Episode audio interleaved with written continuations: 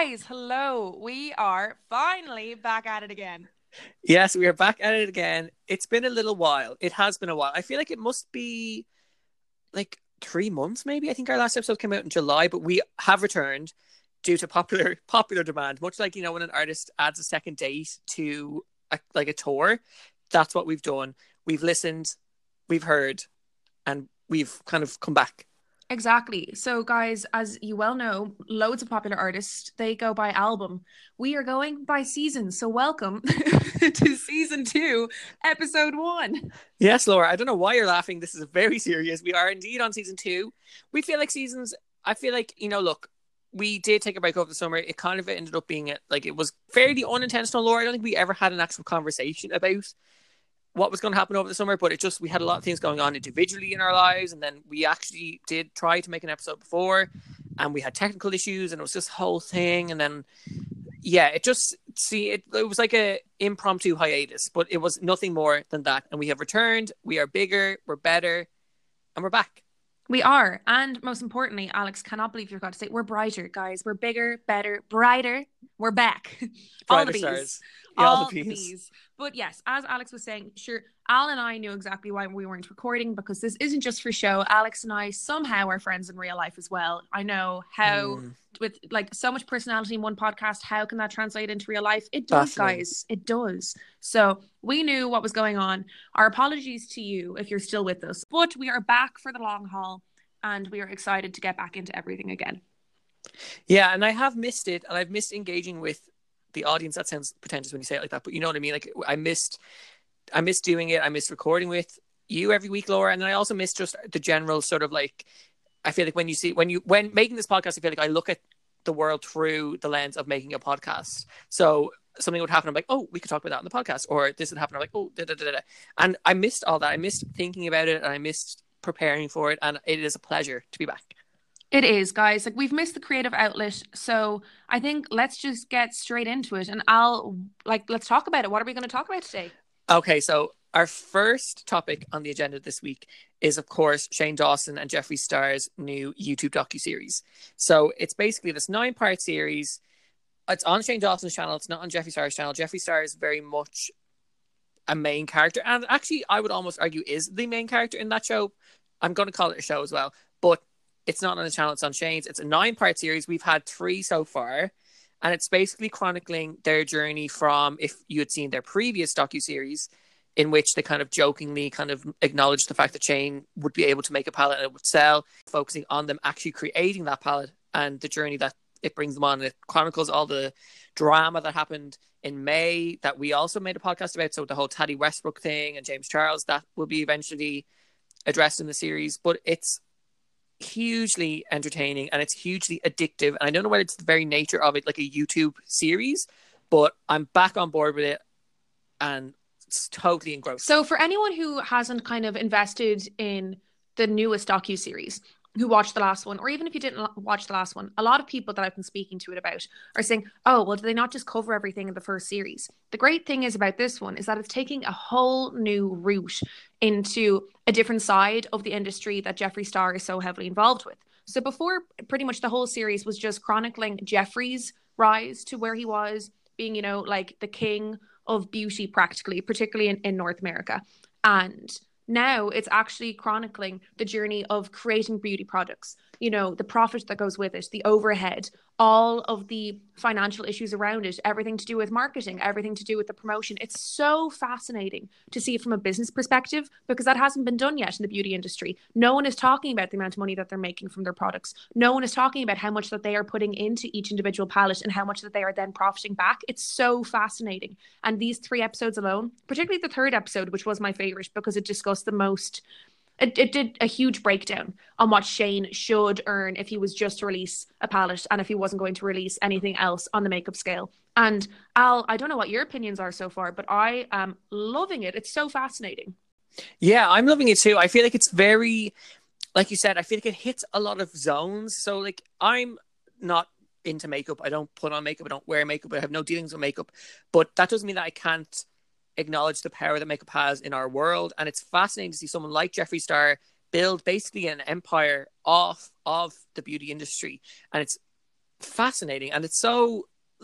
Not that see, I would have had very little experience with him before. I kind of knew who he was, but I had no idea like the ins and out of his life before the first docu series, and it's so interesting to see him at work, and you do get a real sense of who he is as a business person, uh, but also the like detailings of the goings on about how you go about creating a product and selling it and shipping it and all that jazz. And obviously, this is all helped by the fact that they're internet celebrities. The power of celebrity is as powerful as it ever was, and that is a huge driving force behind that selling. But it's so good to see that actually across the board, Jeffree Star's products seem to be actually incredibly well made. Research the formula, as he always talks about, is incredible. Like this isn't cheap shit that they've put a name on. This is like really well made product, and it's great to see. It really is because there's a particular part then in the third episode where they're talking about the markup that they get between how much it costs that they put into the palette and then how much they're getting a profit from. Usually, people tend to get I'm trying to remember exactly the percentage that they gave. So, say for instance, some companies would get a huge profit. They would get like 60% profit on the product that they are putting out in the market, like per pallet. But Jeffree is only getting roughly 30% of a profit because he's putting more money into the formula that he's creating and he's putting more money into the packaging because he wants the quality to go out because what's really interesting that I think a lot of other business people should be following suit with is the fact that he wants the best quality product to go out that his name is being tied to. Not because he wants to make the most amount of money, but because he wants the product to last and he wants the reputation to be built and for it to stay there. And so many people don't do that because as even Jeffree was saying in the series, a load of people will have things marketed a lot, you know, at a lot cheaper. So you think like, oh yeah, this is going to be bought out loads. But if the quality isn't there, people aren't going to be going back for it. People aren't going to prefer that. They're not going to want to use that. They're not going to advertise it. But if you're spending a few a few dollars extra in particular, because let's we're going with dollars because everything in the show is based in USD. But if you're going to make it that little bit more expensive, you're going to go for it if the quality is there. So I'm really liking the tact that he takes towards his business. And you could even see that when he's talking about the fact that he owns all of his own merch company and his printing press and everything, everything he does in house. And there's a reason why he's a billionaire now because he clearly has such a good brain for this. Yeah, and his business brain is really on show. I think in this I think in the first season, like you said earlier, it was more to do with his character and where he how he got to where he is now. This is way more engaging with him as a business persona. And then also Shane's interaction with that business persona because probably beforehand it had been a fairly it was a friendship, you know, so it was they were friends, whereas now they're also business par- partners, and that's really interesting to see as well. I must admit that I actually prefer Jeffree Star as a character. He's the one who I wa- I'm watching for him. I actually am watching for Shane Dawson, which is strange because I think everyone loves Shane and I like Shane too, but I find him a little bit grating at times. Whereas someone like Jeffree, I find super charismatic and super just interesting as a person. And the more he's on the screen, the better. I agree that I definitely think Jeffree is more charismatic. I enjoy watching the two of them equally personally, just because, say, for instance, I've been watching only I've only been watching Shane's videos actually since December of 2018 uh, when he started his docu his various docu series and from since then I've pretty much I've I've watched hundreds of his videos to be perfectly honest. I've gone down that rabbit hole. Oh, that is YouTube. And I've watched a lot of his stuff. And I think he's very entertaining and I think he's very relatable. And one thing that I'm actually really enjoying from the series is Shane has this massive kind of character that he puts through where he's like really self-deprecative and he, you know, takes the piss out of himself and he insults himself and kind of like shames himself, whether it be by his weight or his like his uh, physical appearance in any way. And you can see how that's not really just a character when at one stage Jeffree is talking about, he's like, okay, well, let's say you have the same launch as you would the blood sugar palette, the blood sugar palette being another of Jeffree's own palettes. And Shane was like, no, of course I won't. Like, it would never be that big. But the funny thing is, he's completely just overlooking the fact that he has over 22 and a half million subscribers on YouTube alone. Then look at his combined followers on be it Instagram and Twitter. Like he has such a huge following and he doesn't realize the fact that people are so interested in him as well that when you get to episode two, or is it episode no apologies, episode one, when they go to a Morphe store opening um in Sacramento in California and everyone is chanting Shane's name, even though it is technically a Jeffree store like opening and not just you know Jeffree and Shane. So I think it's so interesting the fact that like this guy like clearly doesn't actually think a lot of himself and that's not actually just for show. And I think it's really interesting to be able to see that being unveiled in it as well as it being a docu series on, you know, Jeffree being charismatic and things being made. So it's it's just really interesting to kind of see who these people actually are. Yes, definitely. And now the question that I will ask you, Laura, if this palette is available in Ireland, are you purchasing or are you merely, you know, kind of watching from the sidelines? To be honest, the only reason I will invest because I do support Shane, um, because I enjoy his content. I think he's a very good creator.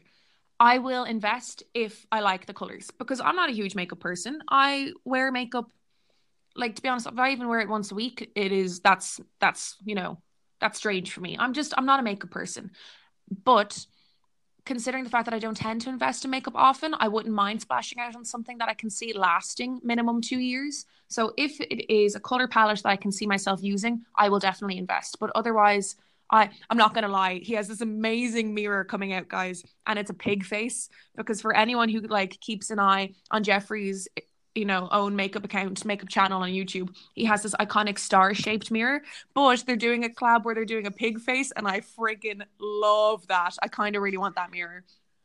Yeah the pig mirror is like incredible. It was actually something before i even seen the series. I was like he has to make a pig mirror. Like there has to be a pig mirror. And when you see it it's like okay yeah it's it's funny but also like it's also iconic. And like you said every video that's on jeffree's channel especially any makeup videos he has his little mirror and he does his little like swoosh wash thing and says his little saying, and it's like that. The fact that Shane's going to have his own version of that is just is really actually I'm smiling even thinking about it because I'm he deserves that. I feel like he's a nice person.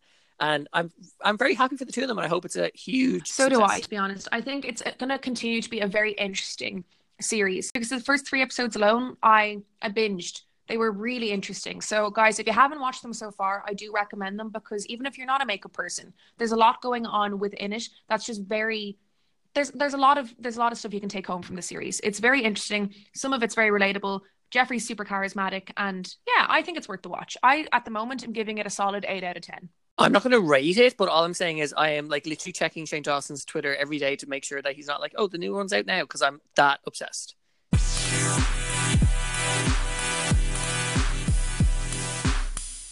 Okay, Al. So I hmm. think let's start talking about why I think people are really listening, like what they're here for who they're here who for. they are here for. okay, well, I guess we will move on and we will address the elephant in the room. It's all anyone is talking about. It's I don't know. I I'm actually unfamiliar with the box office numbers, but I've heard it's broken October release records. I am, of course, talking about The Joker, starring Joaquin Phoenix, which came out last week, and we have both been to see it. We have. So Alex has seen it twice now, and I went with Alex recently enough, and so like we'll we'll get into the whole plot line and everything soon, but I just want to talk about my kind of immediate experience having seen it. All I can say guys, it is very very it's very oh, it's it's quite challenging to watch. It's it puts you in quite well, for me at least, it put me in quite an upset place. Like it really really really got to me mentally. Um because when we get more into the plot line of it, because just so you know, guys, this is your spoiler warning. Now, if you haven't seen Joker, well, keep listening if you want to kind of you know see what other people's views are on it such as you know mine and alex's but you can't be giving out about spoilers now that we've warned you. But all i can say is considering it is an amazing mainstream film for highlighting mental illness issues and societal problems and pressure it is it's off the scale for me in terms of i respect it so much for putting putting a spotlight on an issue that isn't discussed in mainstream film or media or really anything at the moment yeah, and that's why I think. Well, look, if anyone is expecting an easy watch, this is not an easy watch, but it's not an easy watch for the reasons that I might have suspected going into it. I was expecting something like hyper violent, and I was scared about what I was going to see, and it's not. Or at least for me, anyway, it's not disturbing in that sense. There's nothing that happens that I'm like, whoa, like that is totally, absolutely batshit crazy and gruesome and bloody and all that stuff. There is obviously violence in here and people do die, newsflash, but nothing too like crazy. And I don't know if that's coming across, but like it's it's nothing too gruesome. And I'm quite squeamish, so I can't take a lot of that. But I wasn't. It wasn't that that's upsetting.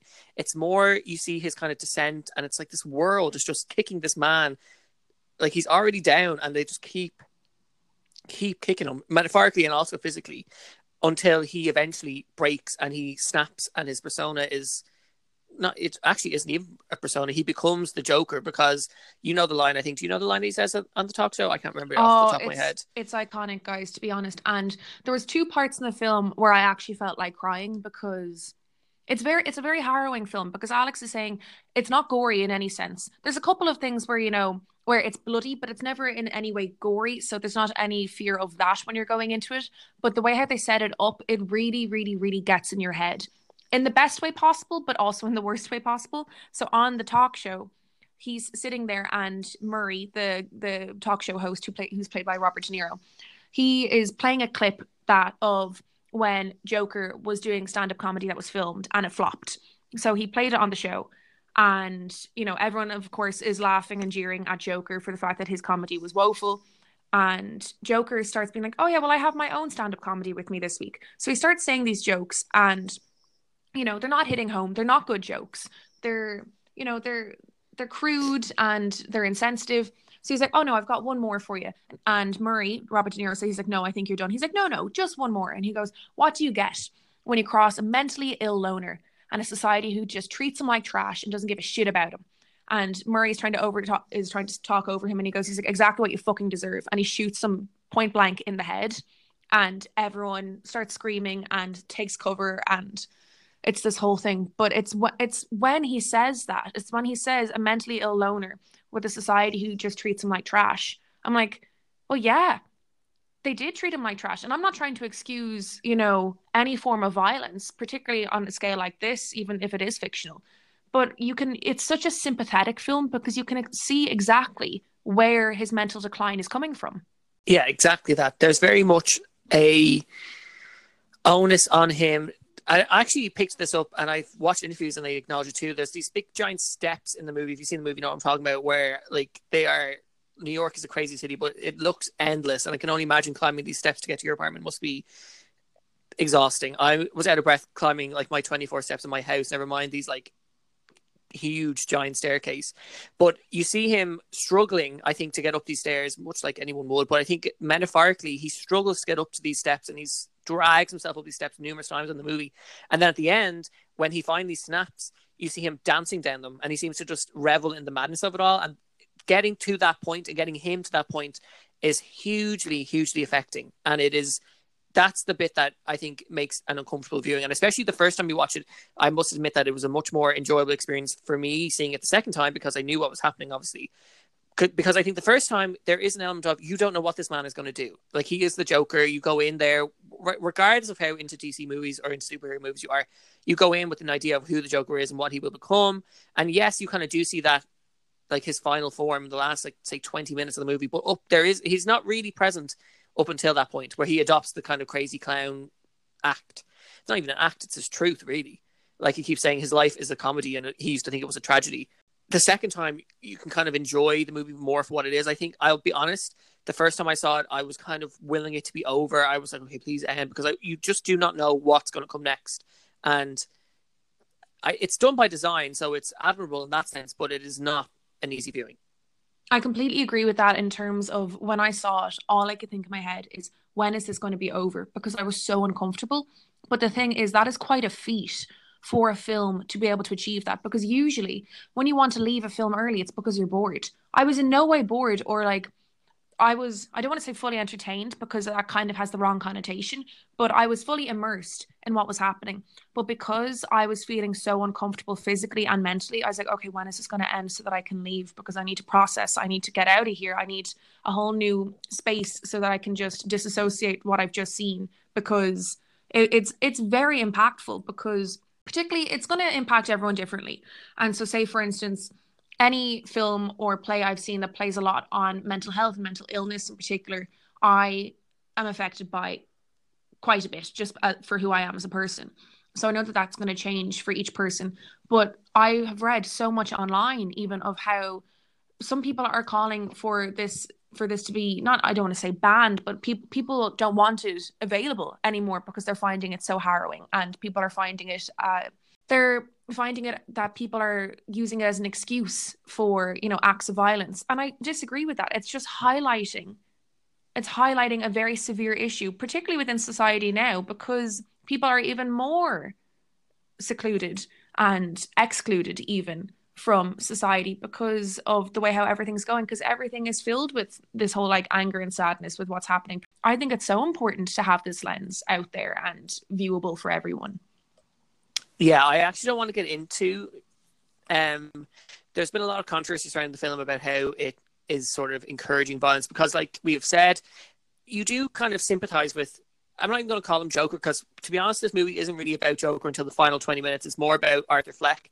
So you definitely do sympathize with Arthur and you feel bad for him and you kind of not understand his, you don't understand his actions, but you definitely understand how he gets put into a place where his actions become, in his mind, a reasonable response to what this world is doing to him.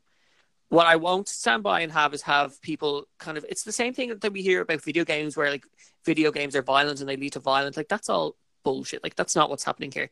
And it's not that this movie is in any way encouraging acts of violence. And I think if that's how you take it up, I don't know where to go from that. But that's definitely not, I think, what the movie is out to do. And I think at the end there is maybe a, a sense that the world at least is a little bit idolizing the Joker. You see him standing on top of that cop car and he's adored, but it's unintentional and it's not really the arc of this movie isn't that okay. He has no one at the start of his life, and at the end, look at him now. He's this leader of this kind of, you know, unhinged, and this kind of part of society that has been abandoned by society.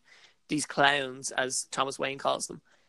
That's not the arc. The arc is far from an ascension in my mind. Exactly. It is following the descent, particularly of his mental health and where he is. But at the same time, it is a very, very good and important lens for depicting the fact that people revel in chaos and that there are people out there who are looking for a figurehead to help enable their own sense of, you know, chaos and violence and everything. So if you are given if you're if you're given this spokesperson a lot of people will rally behind them and we see that today in our own society so it's a very good film for having different points of view. I agree with Alex that the whole point is not to sympathize towards people who act out violence for these causes and for these reasons, such as Joker does within the film.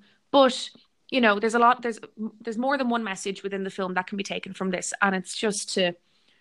It, it's just how how much pressure there is within society and how it affects each person differently. It, it's a very, very, very interesting film. Yeah, the level of acting here it really is the fo- this movie is really focused on the character of Arthur Fleck. That's the focus. There isn't. There's all this other stuff happening about like you know Thomas Wayne's mayorship, and then you have his kind of mother's kind of the genealogy of his own family and all this. But that's all really secondary to just him as the character, and it puts Phoenix at the very center of the movie, and it really is a character assessment of his character. And in every scene, every moment he's on in the frame, he just pops and the acting is undeniable. Uh, like by far and away, it, is incredible. He will be nominated undoubtedly. I think. I feel like there. I don't think there's any question about him being at least nominated. Whether he wins or not, we'll have to wait and see who else he's against.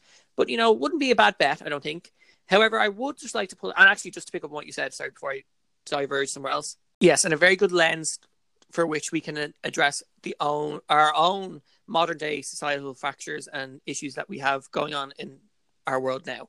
And I think that's what makes it a good movie. Is that yes, okay, it's set in New York in the seventies or the eighties, but actually it's very, very telling of our world now in 2019 and you know if it makes people address things and talk about things that we should be already talking about it i'm here for that as well exactly and i think i'm going to move past the you know the plot line now and kind of just discuss the film in general because I will not be surprised if this starts getting nominations now early next year when we start getting back into award season. I think Joaquin's acting was tremendous. It was now a lot of people are doing a, a, huge thing of comparing Heath Ledger and Joaquin Phoenix, which I think is unfair because the two characters are very different and the plot and the character arc between the two characters is very different. So I'm going to avoid doing that personally. But Joaquin's his his own his own take on this is magnificent. This movie, like I said earlier, is way more concerned with Arthur Fleck as a character as opposed to the Joker. And I think Heath Ledger plays the Joker and Joaquin Phoenix is playing Arthur Fleck. And they're actually two different characters, or at least that's how I'm computing them in my head. In that it doesn't make much sense to compare the two because like this the Joker as a movie is less concerned with superheroes and sort of crazy supervillains and Batman and way more concerned with like we discussed a society that just is like kicking someone as they're already falling down. And Heath Ledger's Joker is way more concerned with this agent of chaos, even more so than Fleck is in the end of the last 20 minutes. Joker is in The Dark Knight. That is, he lives for chaos. There's this line in The Dark Knight in which Alfred, I believe, says that some men just want to see the world burn. And Heath Ledger's Joker is very much that. And that's not really, it's, it, it's you know, these are character, but there's a difference, I think, with Joaquin Phoenix's version, where it's not so much he just wants everything to blow up. It's almost like he just wants to be noticed. He's craving for people to see him and to feel him and to acknowledge his hardships. And to, he's some of it is actually a cry for help. But then the last 20 minutes is far from it. And it is really, he is willing to watch this whole world burn. Exactly. And a massive thing there to take on for anyone out there who's been, you know, comparing Heath Ledger and Joaquin Phoenix's roles is the fact that in The Dark Knight, the Joker is a supporting is a supporting role. You know, like the main focus of those films is on Batman, even though Heath Ledger does steal the show. But on Joker, the film, the main role and the main character and the main actor is Joaquin Phoenix. Joker is an origin story.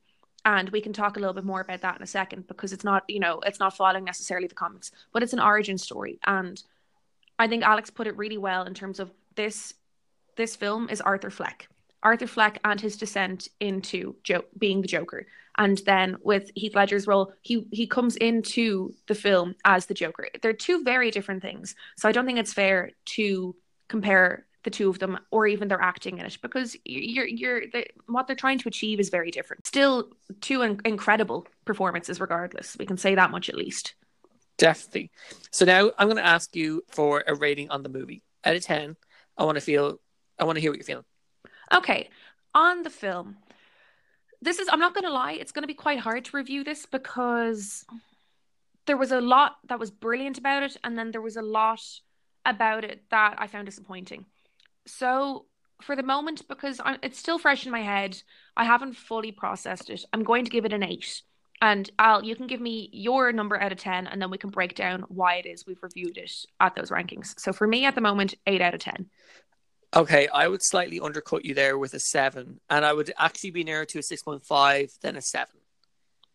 Yeah, I think that's fair. I'm kind of seven point five, veering towards an eight at the moment. It's still fresh in my head, so that's why it has a higher one. I think realistically, the longer I sit on it, it would get lower. And yeah, so I'll say why for me. So at the moment, I think how it's shot is stunning. Really, really, really beautifully shot. Like there, it's not just his acting that really draws you into it. Like the, the way how the whole film was set up, it's very easy to get immersed into the whole storyline and to just feel all the emotions that are happening. And I love the costumes. I love the I love the setting of it. I think all I think design wise, it's fantastic. Again, Joaquin's acting brilliant. I think that the transitions between scenes are very good, particularly between his delusional parts where he thinks that he is on the on the talk show before he ever makes the talk show or where he thinks that he's in a relationship with a person that he's not. I think all of those are brilliant because it kind of does make you doubt like, wait, hold on, is this real? Is this not? However, for me, the reason why it's lacking in points is I just found I don't know if it's that I found that it was dragged out or if that the plot was lacking, but I besides the fact that I thought it was very well performed, I kind of came out just disappointed because it's kind of like all right, okay, that could have ended sooner, or there could have been more oomph. So that's where it's lacking for me. Yeah, and I would kind of agree. What I would say, just to quickly pick up on something you said there, this whole movie could be a fiction of his mental health and his mind. And, you know, we see him at the end in that mental hospital, and that whole there's a line from the comic books. I'm going to mess this up. It's something like the Joker basically he doesn't have an origin story in the comic books. There isn't an origin story. This is a this movie that we have here isn't from a comic book. It is a originally original creation, basically.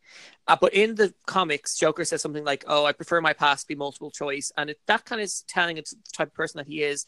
That he kind of seems to make stuff up. We saw this even with Heath Ledger's Joker when he gets the knife and he's telling everyone how he gets the scars, and every time he tells people about the scars, it's a different reason. And there is evidence to suggest that this whole entire movie is a, is a made up reality that he's just retelling to his therapist at the end of the movie. So moving past that, back to my score. I feel look, it's a slow burn. It's definitely a slow burn, and anyone expecting a really like balls to the wall action movie, it's not that. It's far from it. It's more a character piece, and that's not why I don't like it.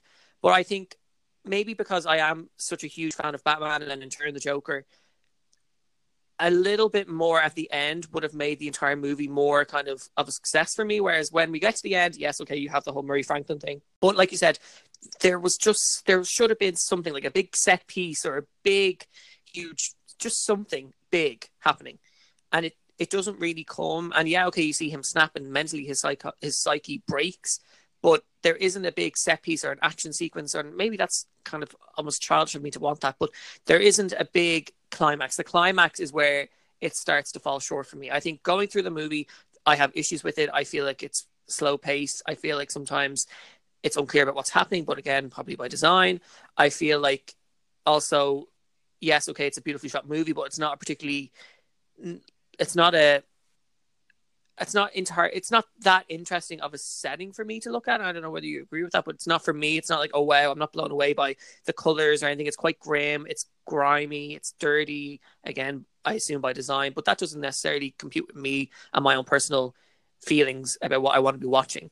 But I just think it's a slow burn, and unfortunately for me anyway, the climax doesn't isn't big enough of a climax to to justify what we've kind of spent the last two hours looking for. That doesn't mean it's not enjoyable. Again, the acting, Joaquin Phoenix is incredible, and actually, I think it'd be an interesting conversation to have if we didn't have someone with the acting credibility of Joaquin Phoenix playing this role, how we would all feel about this as a movie on the on a larger scale. I think his acting alone is making like look the movie trailers, the posters, movie of the year. It is far from movie of the year. It is not the movie of the year, and I think we can both agree on with that, Laura. It is not the movie of the year fully. And if anyone going into this movie is expecting to be literally blown away, I don't think it's that movie. I think overhyping might have a part to play in why my score is a little bit lower. So I would go in if you haven't seen it already. First of all, maybe you shouldn't have listened to all our spoilers, but if you haven't, I would definitely go in there with not low expectations. It's still a great movie, but don't go in expecting to see the best movie of the year or even of, you know, the last six months. Because for me, anyway, it is not that. It's still watchable. It's still enjoyable.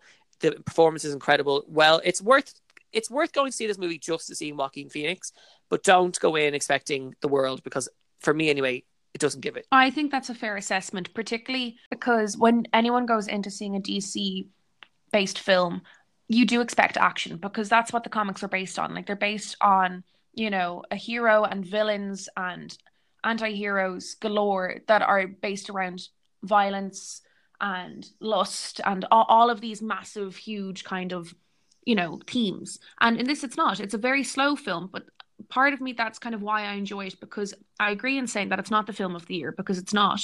But i think the themes on which it's hitting are so important that even though it's not the film of the year, I think it is so worth viewing because it really causes you to think a lot about a lot of important things. And uh, that's again why I'm happy that it's putting that whole, you know, mainstream film with such a huge lens that's going to get such a massive viewing, you know, in the spotlight, getting people to see that, getting people to view that, getting people to think. So I think it's important to view for that reason.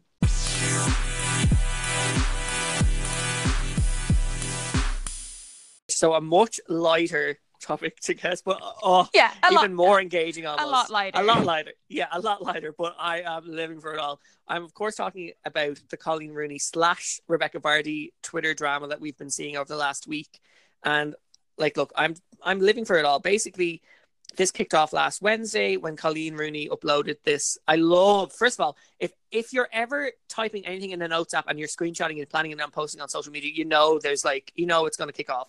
So basically, she wrote this big, huge, long. It's almost like an essay chronicling how she thought someone was leaking her per- personal information to the Sun, a trash newspaper. We don't want to even give them anything; they're crap. But basically, she started trying to figure out who this was, and she started making these private stories and adding only single people to it, and then making up base bullshit stories about herself, and then seeing whether or not the pic- the papers would run with the story. And basically, she figured it out. Apparently, she's her own little Agatha Christie, basically, and she figured out that the person who was leaking all these fake stories about herself to the newspapers was Rebekah Vardy.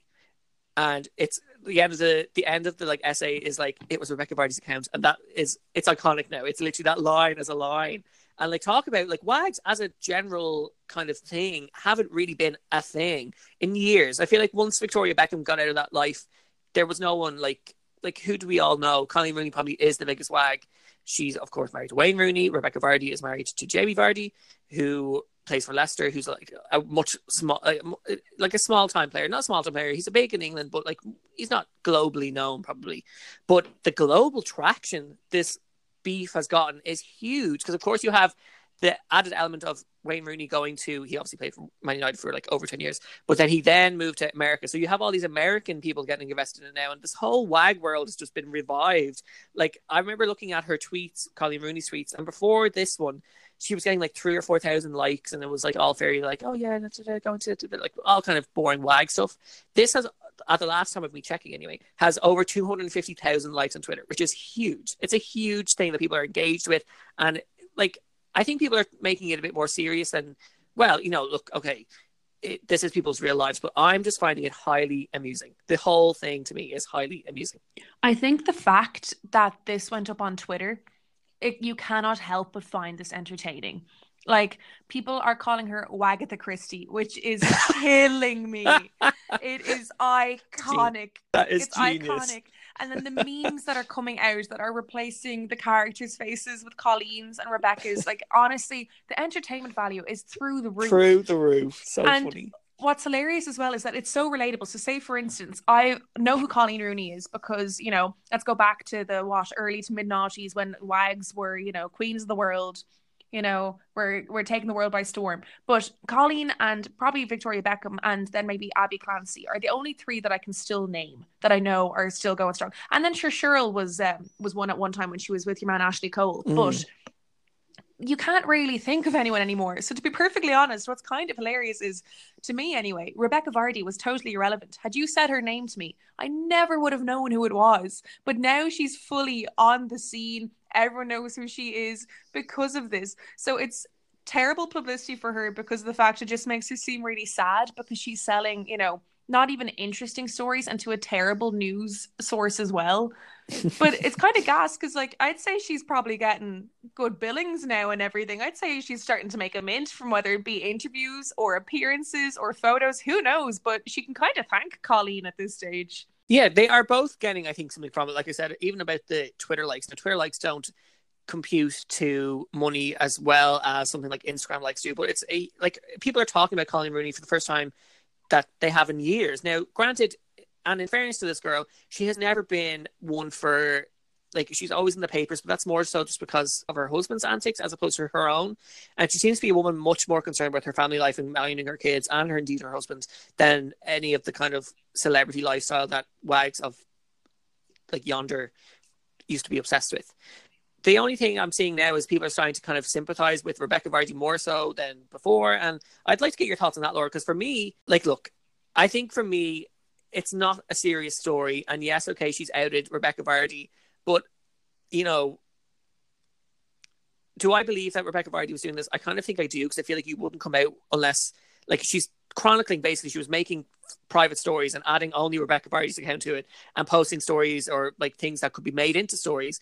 And then these things were being leaked. And so logically, I think I'm kind of going with Colleen on this. I'm going, yeah, okay, this girl is leaking things, but I'm seeing more people push back in the fact, like, because Rebekah Vardy's defense of this whole thing is one that she didn't do it, and two that she's heavily pregnant, and that basically Colleen shouldn't be doing this to a pregnant woman, and three that she should have contacted her first. I agree with the last one that maybe if she did want to. F- like you know, well, no, I do and I don't because in fairness, if you are Colleen Rooney and you think that this girl is leaking your stuff to the papers, what a way to get back at her for making your shit public by making her own shit public. And I kind of feel like there's a poetic justice to it there, where she hasn't gone to a paper to talk about it, and she hasn't called Rebekah Vardy to talk about it. She's gone, "You're making things public, so let me make this public," and she's just put it on her own personal Twitter account and kind of gone by. She's literally like put it out there, and I like she hasn't had much engagement. Rebekah Vardy seems to be much more like in the papers, talking to the papers, talking to people, giving interviews. Colleen seems much more like she's kind of dropped the bomb and she's kind of just walked away and been like, "There you go," and I love it. I'm living for it all. I have to say, so with everything involved, the one thing that bothers me about it at all is the fact that Rebekah Vardy is pregnant. I'm very protective over any of my friends who have been pregnant because I'm one of those people that I love. All, I love details, so they'll tell me about you know anything that is stressful to do with it. Like I'll be the person to listen because I love hearing all this stuff. So the idea of it causing any added stress to a pregnant woman, I hate. That that bothers me hugely because I know how sorry, I say I know how stressful being pregnant can be, not on a personal basis, but you know, being told by my pregnant friends how difficult it can be and how stressful general life is, then not even having yourself thrown onto the front page news for being a snake, you know, that's going to add added stress that you don't need. So that's the one thing, to be honest, that's annoying me. Otherwise, when it comes to everything else, I highly admire the fact that Colleen Rooney didn't go sell this story to a paper herself. You know, because she's she's showing that she doesn't want money. If anything, she's trying to out a person for, you know, pretty much making any form of profit off of her own life, which to be honest is pretty disgraceful at the idea of it. And I don't think that Colleen Rooney would have splashed this all over her Twitter knowing that this was going to go viral unless she was pretty darn secure in the fact that it was Rebekah Vardy. Like you're not, especially you're not going to pick some random wag who is no competition of your own, whose husband is no competition of your own co- husband's like you know future career or anything. There would be no reason for her to pick your one Rebekah Vardy unless you know unless it was her because you know if you start weighing up all of the possibilities around it, why choose her unless there's a grain of truth there? So I admire the fact that she didn't go to a paper, you know, looking for profit. I admire the fact that she called someone out. And what I thought was so incredibly intelligent that I didn't realize until I saw it on Twitter, because so the iconic line, it's dot, dot, dot, dot, Rebekah Vardy's account. Pause for laughter. It's so good. Pause for laughter. but what uh, someone um, tweeted, which I thought was so intelligent, is that Colleen Rooney can't be done for slander because she never pinpointed it being one particular human. She just said that it was a person's account, which can be ran by anybody. Anyone in Rebekah Vardy's circle could have, you know, like her publicist or whoever, if she has any of these people, could have done it. So hats off to Colleen again for being very intelligent there. And then at the same time, say for instance this was happening sure you could say she could have taken the high road and you know called rebekah vardy or whatever and sorted that. But at the same time if you're pissed off and if you don't really have a personal connection then with this person why would you bother calling them? Why not just out them? And because in a way if you shame them in this way they're not going to do it again. And also it's kind of a lesson for anyone else who would ever try follow a similar line of actions you know yeah, it's definitely making an example out of Vardy. And but like, okay, I understand what you're saying about the pregnancy thing, but I also feel like if she is the sort like the leak, I kind of feel like just because you're pregnant, it doesn't make you a kind of unmarkable target. You know, you can't put yourself up for something like this. And if this is true, see, this is the thing. I guess we are going off ifs, but assuming it's true, I don't think being pregnant is a reason for this woman not to be able to out you. And I feel like, you know, actually what should be happening as opposed to looking outward you should be looking inward for like why did i do that to myself? And not looking at someone like colleen rooney and going she's doing this to me. And that's why i'm uncomfortable with it because for me i feel like the real victim here is actually colleen rooney and her family and her friends and everyone kind of associated with her and not rebekah vardy. And maybe that's really harsh of me but i am a man and i don't have very many pregnant friends and i don't know much about pregnancy. That sounds makes me sound really ignorant but you know what i'm trying to say so I'm kind of like, no, Rebekah, like if you want to be treated nicely, be nice. And then I'll be sympathetic and then I'm like, leave that girl alone. But at this moment in time, I'm kind of like, to be honest, I'm kind of sitting back with my popcorn and I'm living for the whole thing. I would love if like some like TV show or something was like, let's get Rebekah and Colleen Rooney to sit like you know like like a courtroom drama or something. I would live if they did that. I would love that so much. So I'll get back to that part. Actually, no, I'm just going to start with that bit because because the only reason I can see that not working is they come across as two very vanilla people, and I just can't see it being entertaining past five minutes. So I have a feeling that that's why nothing has happened. That no, that no, even like not even more, like you know morning talk shows have decided to take them on because I just I can't see it happening. But because it, it is hugely entertaining. But to be honest, the most entertaining thing that has come from this is everyone else's reaction to the spat. Yes, I would agree so, if anything, let's get some of the hilarious meme makers on on TV shows and just get them to make continuous memes because that'd be iconic. I do agree with what you were saying a second ago, though, in terms of being pregnant does not make you immune, particularly because if she's been doing this for months now, she's been doing this while she was pregnant. So I'm kind of like, you can't use that as a get out of frail cheat. Uh, oh God, what was I saying? Radio Um, guys. radio live on air. Um, but this does not get you a get out of frail. Oh my god! Oh my god, you can't say it. This I'm does not give a you a get out of jail for free card, and Thank it doesn't. And you know, if that's what she was going for, which I feel like, in fairness, the initial tweet she sent out did seem a little bit like, "Leave me alone, I'm pregnant." Like, no, like that's not going to happen, especially not in the age of the internet now, where you have people like who are buzzing. Like, and they look. Like like you said earlier, none of us were checking for Colleen Rooney and Rebekah Vardy a week ago, but now we are, and so they are benefiting from it, both of them. But look, I don't want to cause any due stress, obviously, and I don't want her pregnancy to be affected. I, I'm, and I'm sure everyone, I think, is on that same page where we don't want that to be a thing. But also, her being pregnant does not mean that we aren't going to talk about this story and we aren't going to tweet about it and make memes about it because it's fucking gold. I just it's it's one of the funniest things I've seen on Twitter in a long time, and it's because of the reactions. The reactions are stellar, and guys, because I found out this week alone and towards the end of last week that a lot of my friends didn't actually know about the spat. And it's because they're not on Twitter, because it pretty much has been facilitated by Twitter. So, guys, even just literally look up hashtags of, you know, like Colleen and Rebekah or something like that, like, or it's dot dot dot. And like you're gonna get so many funny memes coming up because it's so entertaining. So for that alone like you don't need to invest in this. You don't need to have an opinion but you can definitely laugh at how comical the situation is.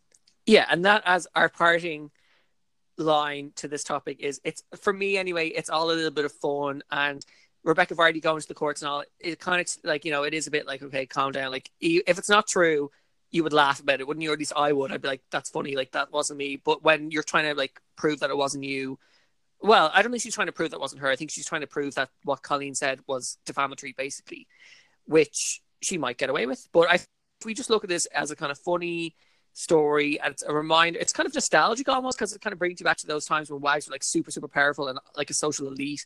And I feel like let's all have a bit of fun with it and revel in the gasness of it all. Exactly. So obviously sorry for any undue stress on a pregnant woman. Would not want that at all for anyone who's pregnant you know unnecessary. But besides that hopefully she's you know healthy and happy enough and i'm just going to keep enjoying the memes same. And so with that I guess we have reached the end of our first episode back. Oh it's of so season good. two! Season two. Like I mean guys season two we were renewed by ourselves like no one else had to renew us it was just us. But it happened and we're here and i've i really have missed it so much and i'm so excited to get back into it you guys. Again all our usual things please follow us on instagram on twitter we're at itto podcast. Well follow done, our Alex. yes i got it that was like the first time I think i've ever got that. But yes welcome back and thank you for having us back and we hope you've liked our first episode. I think we there is still a little bit of fluidity with our podcasting so we will try to keep you guys up to date with the Twitter and again on our own personal Instagram accounts. I'm at Alex J. Riley. Laura, do you want to say yours out loud or will we leave Um. I'll just spell it, guys. You don't need to hear me say the word, but I'm at L O R G A S M I C. Say it aloud yourself, and you'll understand why I don't want to say that on air. Yes. So at Lorgasmic, Alex. that's who she's at. And yes, add us with any questions, feedback, anything, topics you want us to talk about. Because I feel like sometimes we do, we are looking for topics that you guys want to hear us talk about, but at the same time, we will only talk about things that we want to talk about. exactly. So Like we did actually get a tweet there in the last 24 hours saying that someone was waiting for a breakdown of Lover from um from Taylor Swift. So guys, if you have any more ideas, honestly send them to us because we'll mold them over. We can't promise that we'll deliver, but we will mold them over. yes, to, like to address that tweet, I would love nothing more, but I feel like maybe the audience isn't ready for me to talk about Taylor Swift album for about an hour. But we'll see what happens. If enough people ask for it, we will of course do it. So again, thank you all so much for listening. Tell your friends about us, share us on your social medias, and We will see you will see next you- Friday. yeah, maybe next Friday. We'll see. we haven't decided yet. We'll let y'all know. Check the Twitter. Okay, guys, thanks for listening. Bye, guys.